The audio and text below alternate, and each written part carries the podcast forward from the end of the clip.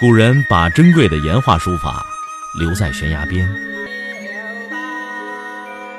我把时间打磨成碎片，留在你的耳边。微信收听，拿铁磨牙时刻。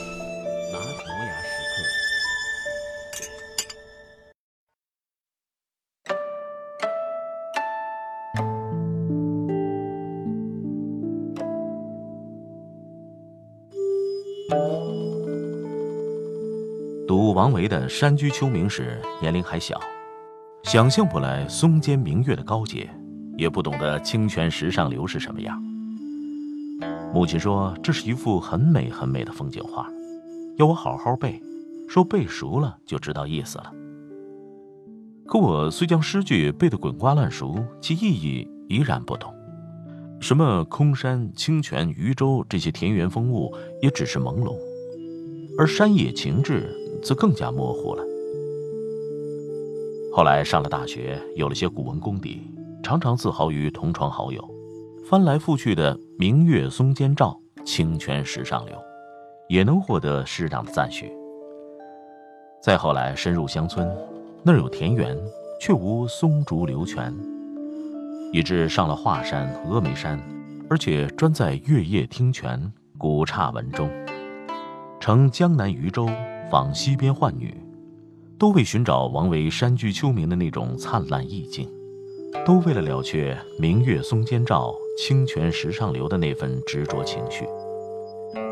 一段时间，与人世纷杂之中，自以为林泉在胸，甚至以渔樵野老自居。说和同事纠纷，劝解祸中难人，自以为心中有了王维，就了却了人间烦恼，看透了红尘纷争，更自以为一壶清茶便可笑谈古今。真正进入了人生的生存程序，结婚生子、住房、柴米油盐等等，才知道，青年时代的明月松间照式的超脱。只不过是少年时代为赋新词强说愁的浮雕和顺眼。真正对王维和他的诗的理解，是在经历了无数的生命体验和阅历的堆积之后。人的一生，苦也罢，乐也罢，得也罢，失也罢，要紧的是心间的一泓清泉里不能言有月辉。哲学家培根说过：“历史使人明智。”诗歌使人灵秀，顶上的松月，足下的流泉，以及坐下的磐石，何曾因宠辱得失而抛却自在？又何曾因风霜雨雪而熠熠萎缩？他们自我踏实，不变心性，才有了千年的阅历，万年的长久，也才有了诗人的神韵和学者的品性。我不止一次造访过终南山翠华池边那棵苍松。也每年数次带着外地朋友去观览皇帝陵下的汉武帝手指柏，还常常携着孩子在碑林前的唐槐边盘桓。这些墓中的祖宗，汉天雷摧折过他们的骨干，三九兵冻裂过他们的树皮，甚至他们还挨过野荞顽童的斧啄和毛虫鸟雀的啮啄。然而，他们全都无言地忍受了，他们默默地自我修复、自我完善。到头来，这风霜雨雪，这刀啄虫雀，统统化作了其根下营养自身的泥土和含美情操的胎盘。这是何等的气度和胸襟！相形之下，那些不惜以自己的尊严和人格与金钱地位、功名利禄做交换，最终腰缠万贯、辉煌腾达的小人的蝇营狗苟，算得了什么？且让他暂去得逞，又能怎么样？王维实在是唐朝的爱因斯坦，他把山水景物参悟的那么透彻。所谓穷极物理，形而上学于他实在是处之心灵，口吐莲花。坦诚、执着、自实，使王维远离了贪婪、附庸、嫉妒的装饰，从而保了自身人品、诗品顽强的生命力。谁又能说不呢？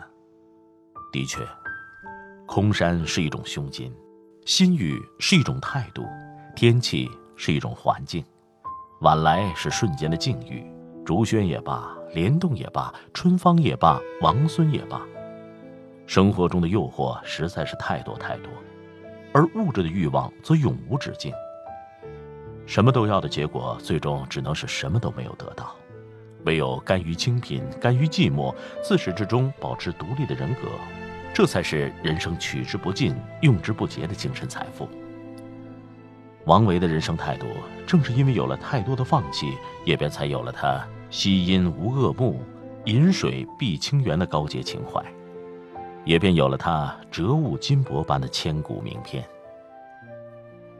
明月松间照，照一片闲静淡泊，寄予我无所栖息的灵魂。清泉石上流，流一江春水，细流淘洗我劳累庸碌之身躯。浣女是个好，渔舟是个好，好的质地在于劳作，在于独立，在于思想。这是物质的创造，也是精神的明月清泉。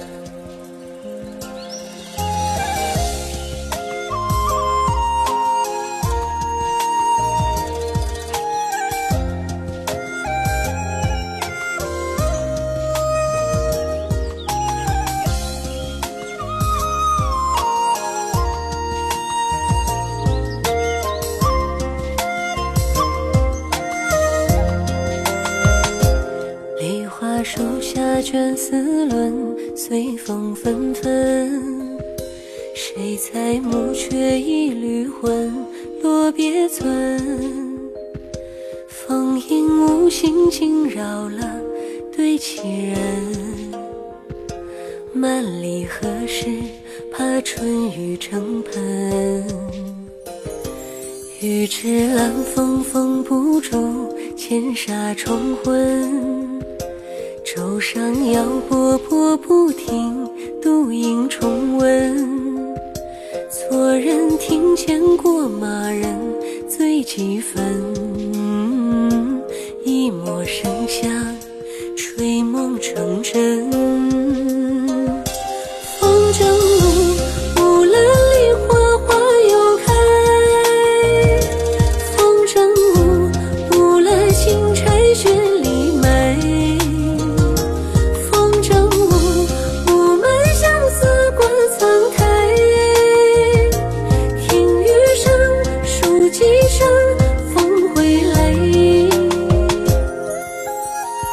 音频节目每天在微信首发，美图加文字，这叫有声有色。你可以边看边听。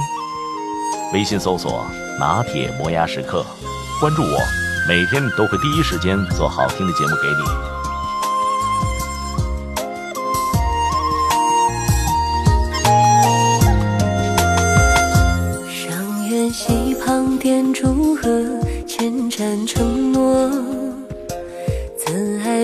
做红尘客，阴差阳错。阳台梦中风几里，又几何？梦醒推门，他仍在研磨。